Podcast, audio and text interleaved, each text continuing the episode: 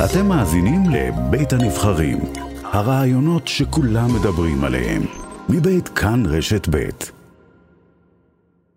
שלום, רותם שדה, פקח ימי של רשות הטבע והגנים.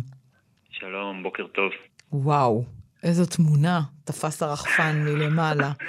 את הסירה שלכם אה, בתוך ים של מדוזות. אין מילה אחרת לתאר את זה. זה רואים את הכחול טורקיז הזה, עם המון המון המון עיגולים לבנים. זה מטורף, זה, זה צילום מאוד כן, יפה. נשאר שם קצת ים אה, מסביב למדוזות. כן, ים של ג'לי. כן. ספר, על ה, ספר על החוויה, איפה זה בדיוק, תתאר את המקום למי שרוצה לראות או למי שלא רוצה לראות. אז אה, אנחנו פגשנו את הנחיל הזה בחלק הדרומי של מפרץ חיפה, בערך מול רמב"ם, אפשר להגיד. רמב"ם. שקמונה.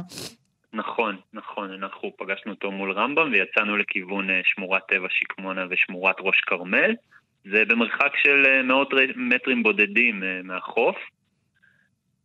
אה, והצפיפות היא גדולה, כמו שאפשר לראות. זאת אומרת, כשנכנסים למים ממש במטרים הראשונים, אפשר לראות אולי מעט מדוזות, אבל כשנכנסים יותר לעומק, זה המראה. נכון. אה, מנקודת מבט, ראינו את זה מנקודת מבט של למעלה, אבל מנקודת מבט קרובה, כשהסתכלת על המים, רואים את כל המדוזות גם האלה? גם מנקודת מבט קרובה אי אפשר לפספס. גדולות? האמת שהפרטים נראים יחסית פרטים קטנים. מדובר ב, בעיקר במין שנקרא חוטית נודדת, שזה מין פולש ש, שהגיע מים סוף דרך תעלת סואט. Mm-hmm. ובפריחות האלה של הקיץ אנחנו רואים אה, נזקים אה, גדולים במספר תחומים, אם זה נזקים אקולוגיים של תחרות של המדוזות אה, עם הדגים על המזון, אם זה פגיעות כלכליות סביב כל הנושא של סתימת המשאבות של מתקני ההתפלה, של תחנות הכוח, של הפגיעה בענף הדייג, של הפגיעה בציבור המתרחצים שמדירים רגליהם מהחופים. אה, אנחנו, אם נפגענו ממדוזה, זה בדרך כלל אחת או שתיים, או לפעמים אפילו אה, לא רואים את המדוזות, בתוך המים יש את הדבר הזה שצורב. נכון, התאים הצורבים נמצאים במים, גם אם המדוזה כבר לא שם. אם מישהו נכנס באותו מקום שאתם הייתם שם עם הסירה, בתוך ים המדוזות הזה, זה ממש סכנת חיים?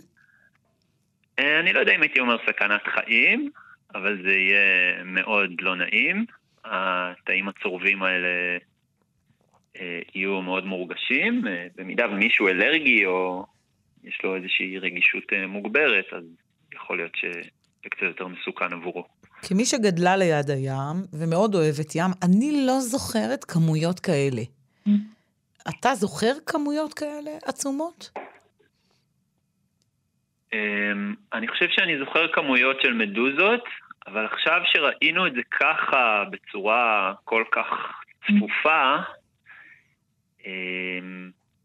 אני לא, לא יודע להגיד אם באופן אישי לפחות אה, ראיתי כאלה דברים. באמת אה, בגלל זה זה ממש אה, קפץ לנו לעין ואמרנו שחייבים לצלם את זה עם הרחפן. איך זה נראה מקרוב? ספר ככה על החוויה. זה נראה מקרוב פשוט כמו שטיח. וואו. ממש אפשר לראות את הצפיפות המאוד מאוד גבוהה. לא חששתם שזה ייתקע במוטור או משהו שם בסירה ותיתקעו בגלל הג'לי הזה?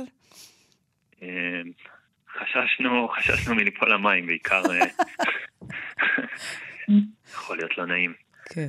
כן. זה פוגע, אמרת שזה פוגע אקולוגית, אז זה פוגע בשאר בעלי החיים, אני יודעת מה, אם יש בסביבה שם אה, דגים מסכנים, אה, כרישים, דולפינים שלפעמים רואים, הם עלולים להיפגע מהמדוזות האלה?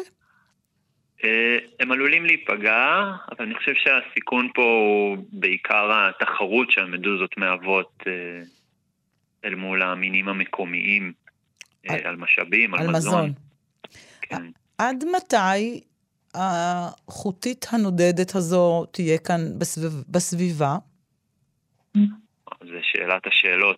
לא שאלתם? אה, כבר היית שם, לא יכולת לשאול? לשאול אותן. אה, הנחילים האלה חולפים, בסופו של דבר המדוזות בעיקר מושפעות מהזרמים. עניין של שבועות, עם, או יכול לקחת יותר? הקיץ זה יכול mm. לקחת, אה, כן, שבועות ספורים, אני מניח. הפקח הימי של רשות הטבע והגנים, רותם שדה, שחזר בשלום מים המדוזות, המרהיב והמדהים, אבל גם מפחיד. תודה רבה לך. תודה, יום טוב להתראות.